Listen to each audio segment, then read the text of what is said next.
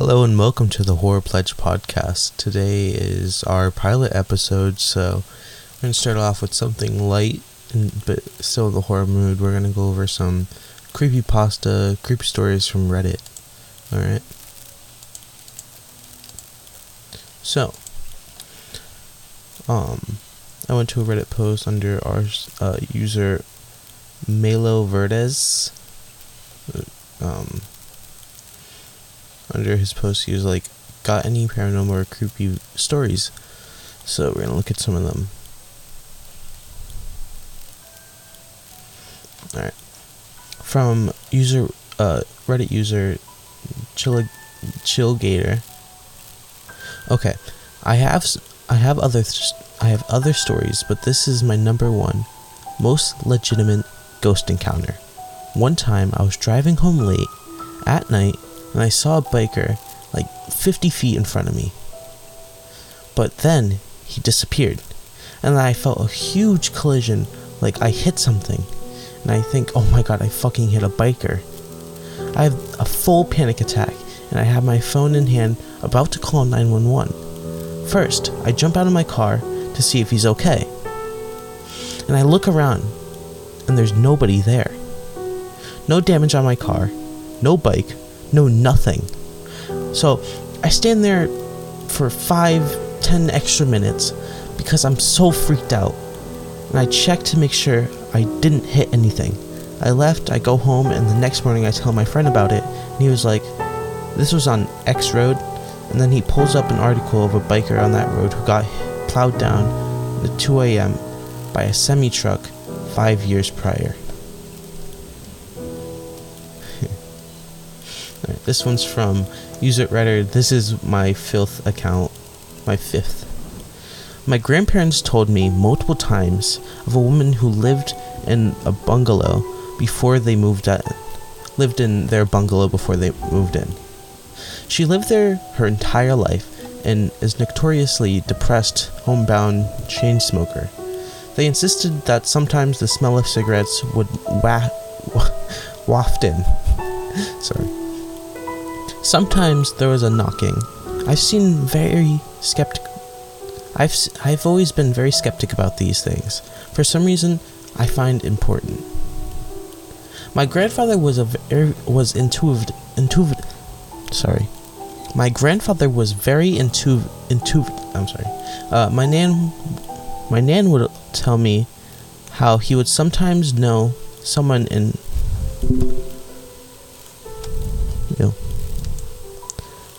My nan told me, my nan would tell me how he was so. My nan would tell me how he was sometimes, how he would sometimes know someone in who was walking towards the door before he'd sense them. That doesn't make sense. Whenever it smelled or, of cigarette or knocked, he uh, kindly call out, "Still there, old girl?" Oh. Anyways, he died one day. Anyways, he died one day. He was one of the he was one of my favorite role models. The night before the funeral, I stayed there with my ex-girlfriend's with my ex-girlfriend to house sit. At one point later into the night, we direct, distinctly heard the knocking come from outside the room, specifically from the kitchen. I thought it was the dogs in their kennels, but they were totally asleep. It happened a few times. I didn't think much of it. The next day, my dad accused us of smoking in the living room when we hadn't. I didn't understand. I didn't make the connections until later. Could it have just been some weird plumbing? There's also something else, but I feel much more sensitive about sharing it. In general, I find it delicate to discuss these things. In some way, that's kind of nice.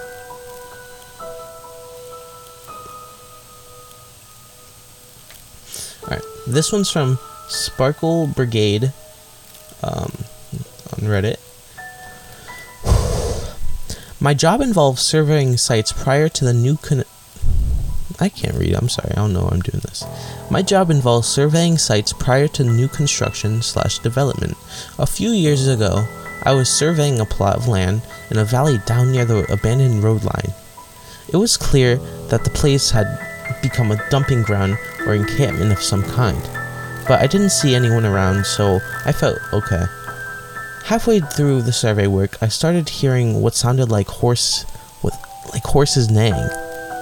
I thought it was wind at first, and then I figured out I was near a farm or something. Then he, then the sound got louder and closer, and it started to sound distinctly like someone imitating a horse neighing LMAO. I still couldn't see anyone there, but there was plenty of weird outcroppings and abandoned tents. I started to get the feeling that I was being watched. I packed up my gear and ran on the hillside back to civilization. So quickly that my legs were sore, sore for the rest of the day. The whole time I was running, I could hear that weird person horse sound. That was cool. I like that one. Oh, this one's from. Alright, we're not gonna do. Let's just see if it's good. Yeah, no wonder. Hit, uh, the person's account got deleted. Deleted. Alright, this one's from user. Uh, Reddit user writes with knives. I've had a few. Pre- I have a few persistent. Oh, I have had a few persistent dreams in my life mostly about events that happened to me. At first, after the first time it happened, I started to keep a journal in my bed so I could prove myself I didn't retcon memories from deja vu. Deja vu. It's been a few years since last. Occasionally, oh, uh, occasionally, if I'm physically near someone that is close to me in my life, I can feel like I can sense their thoughts. I attribute I attribute these things it's just being a very empathetic person, a good listener, and just an observational person. But once in my, but once in a while, I will be able to predict their next thought. I've noticed it's happening, happened with females only. I'm a male, but I think that can be attributed to my female friends sharing more often, more often slash more, more often slash more deep deeply than my boys. OP, you heard beavers. okay. This one's from user. This one's a short one. Uh, from user uh, Harold Dalani. No, no, sorry. Um, ten years ago, I was living in Okinawa. um, and my Japanese girlfriend and I were laying in bed one night. She stared at a computer chair for a long time. I asked her what she what asked her what is wrong. She said her dead grandmother was staying was sitting in the chair watching us. Okay.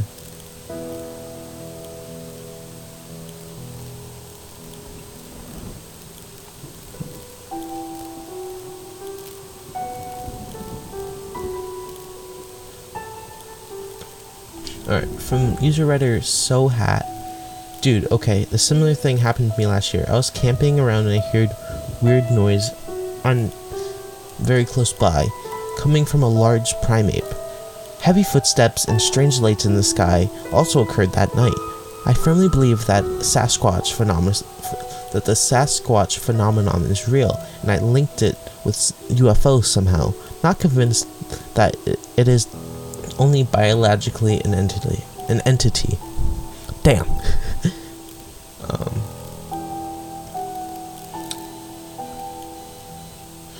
um, Imaginary U 7262 Reddit user. Um, good creepy story from my brother, actually.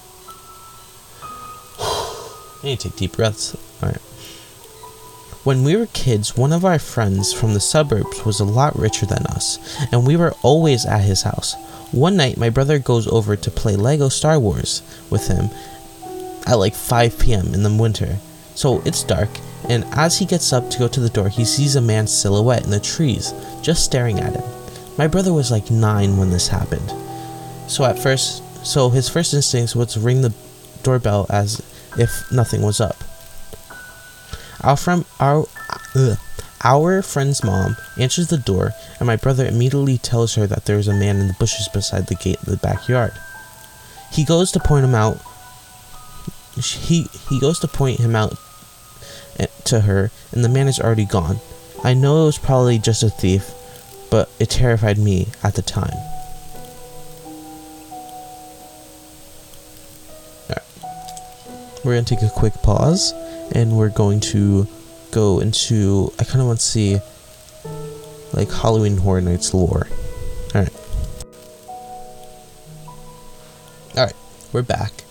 Um, I actually found a story off of creepypasta.com. It's just called "Why They Had to Change the Name Halloween Horror Night." Why they had to change Halloween Horror Night's name. Uh, it was written October 30th, 2022. Um, it has an 8.92 out of 10 rating from 110 votes. well, it's gonna be a long one, so bear with me. I'm going to mess up, but you know, it's the pilot. And also, it is 4:24 in the morning. Brilliant. Perfect time to be reading these too. I'm also going to Halloween Horror Nights from October 1st to October and October 2nd, and I'll just be in Orlando from that week on. So, that's what I'm saying. Can pop out. Alright. In the first years of Halloween Horror Nights, an incident occurred which caused the structure of the entire event to change and alter from and the name to be changed from Fright Nights to Halloween Horror Nights, and I was there the night that it happened. It was turning out to be a fairly empty night at the park. If you have ever been to Halloween Horror Nights nowadays, you know that it is incredibly packed and that there are organized scare zones. However, that's not how it used to be. In the first years of it, in the first years, it wasn't at all that popular of an event yet, and there was no designated scare zones throughout the park. That meant that anytime you were a, a scare, uh, anytime that you were a character, a, and that anywhere that you were, a character could be there, hiding behind a push or pop out from behind a tree. It was a truly terrifying experience. It was the first year of the event, and I had been dragged in by my sister and my mom, who were much bigger horror fans than me at the time. They were excited that I had just barely reached the age limit of 13 and that I could actually go to the event with them. I I had done a spook house and stuff before, but never quite anything to this magnitude. They kept warning me to stay and stay by their side because no one really was sure that the event was going to be like. They teased me that I didn't want want to be eaten by a ghoul or something stupid like that, which just actually annoyed me. I remember when we were walking around the park before the event started that I, I saw this creepy marionette puppet in the bushes by the main lake in the broad daylight, an hour before the characters were even so supposed to be coming out. That was weird because I didn't think that they were allowed even back in those days. I just thought maybe they were heading to the break room or something. Then he turned and stared at me. He used one hand to pick he used one hand to pick the other one up I think he was using a marionette string and pointing his finger at my shirt. I didn't know what that was about, but I thought it was probably because I had a Fozzie the Bear shirt on. Either way, he kept walking toward me, on the other side of the park. We decided to go ride the Kong ride first, which I loved. I remember that I had been afraid of it on previous visits, but now I was taking it like a champ. And once I was done with that, it really got me ready to go out in the park and see how much more I could handle. As we stepped out of the building into the eerily dark, empty streets of the New York area, the fear finally settled in. I could hear the grungy voices of Beetlejuice laughing manically from the graveyard in the distance as we made our ways toward the haunted house called the Dungeons of Terror. It was in the old Jaws queue.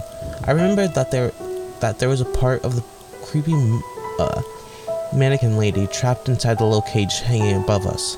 She screamed and shook the cage. I just remember it really disturbed me. Then we turned the corner and I noticed over over the pond inside the queue a glimpse of something that had been standing in the non-decorated area of the line. It didn't really seem like a figure was part of the decor of the attraction. It just seemed like it was standing over there on its own. As we approached it, I closely re- re- realized it was the same marionette puppet that I had seen near the lake earlier. I guess it noticed me, too, at the point where it started pretending to open and close its mouth with my hand. Like it would a puppet's mouth. oh no, I took a breath there. Um, then he pulled me, pulled up his index finger, brought it across his throat like he was slitting it. That was pretty much it for me.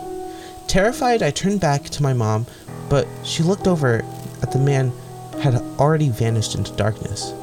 I said I wanted to leave and that I was too scared, but she said that it was just an employee getting a little too into his character, and that and making kids afraid, and making kids afraid afraid was the whole point of the thing. Feeling a little bit better, I forgot about it and kept walking through the rest of the house. After that house, we stopped to get some pizza in one of the outdoor carts the, at the park. That was when things really started to get weird. I got my pizza, and when I bit into the cheese, I noticed that there was a little piece of paper underneath it. Totally freaked me out. I pulled out the paper, and to my horror, it was a childlike doodle of a boy. There was an X over his eyes, and his arms were lifted above his head, with the marionette strings attached to his hands. Then I noticed that there were two small sketches of Fozzie the Bear face on my shirt, and I realized it was me. I don't remember ever being frightened before. I showed it to my mom, and she was very unhappy. She thought it was just another employee playing a trick on me, so we immediately walked back to the cart, and there was no one at it. The, the employee had just gotten up and left all the food behind. My sister then went on to tell us that she heard about people working these events, picking on young kids throughout the night, and that's and that this was not out of the ordinary. My mom didn't care about this though. She really wanted to put she really wanted to put a real complaint at the uh, main guest services window at the front. So we made an epic walk back to the front of the park and over the and over to the guest service window, but oddly enough there was nowhere no one to be seen anywhere. At the point she was furious and she sat on the curb for a bit while she cooled down. I got up for a second and looked around to see if I could find anyone to help us out. And I noticed that the one of the tickets booths still had light, its light on. This was definitely weird because no one was buying tickets for a while. But I didn't say anything to my mom because I just had a weird feeling. Then we com- complained. Uh, then we completed leaving the park, but had already paid for the ticket, and since it didn't look like we were going to get a refund, we figured out we'd just stay for the, one of the shows maybe before we headed home. We ended up going to the Psycho show, which I didn't have a problem with because there was other people in the show, so at least made us feel a little less alone. Once we got halfway through the show, one of the stage managers came out and she uh, whispered something into Norman Bates' ear. He looked at the manager like he had seen a ghost and immediately walked backstage. Then the stage manager looked out to the audience, looked out at the audience, came back out on stage and told everyone that the park would be closing and that everyone needed to leave immediately. After the announcement, I could tell my mom was f- finally shaken up, but at least at that point, we were all getting out by security and there was a large group of people around us. However, no matter what, no matter how many employees we asked about what was going on, none of them was none of them would tell us anything except that the park was just closing. In that we would in that we could not give any more information. We finally got out and started making a get we finally got out to the car and started making a head back home. But as we were pulling out of the parking lot, I saw a marionette puppet again walking down a row of cars just staring at us. I awoke the next day to my mom telling me that the park was on the news. Apparently there was five park employees murdered that night and four children had gone missing. Bodies were found in the bushes, the guest services office, and, and one of the pizza carts in one of the ticket booths at the front of the park. The police had no leads as to who the killer was, but had one piece of evidence that they found inside the ticket booth. At the end of the night, the Marriott pu- it was a marionette puppet with a childlike sketch of a Fozzie the bear, rubber banded, rubber banded to his chest. Wow, yo, I'm shit, yo, that was good. Uh, credit to Anito Chaos. Good.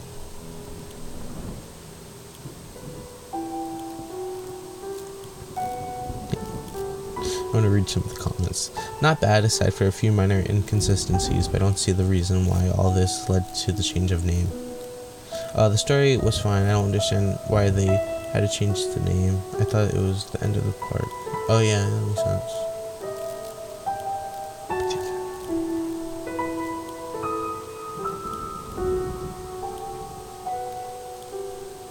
First of all, stories like this need to be believable another way. Uh, impossible for no one. Uh, and this is impossible, one, because there was no murders at the park, so it immediately breaks out of the uh, time. Uh, oof. That was. Wow. Alright. Damn. Alright. I think we're gonna call it quits here. Um. I want to do. I'm not sure about the schedule yet, but once you start getting friends and like people to talk on the podcast about certain things, uh, I feel like this will go far. And I hope you guys would be here for the ride. Alright. Peace.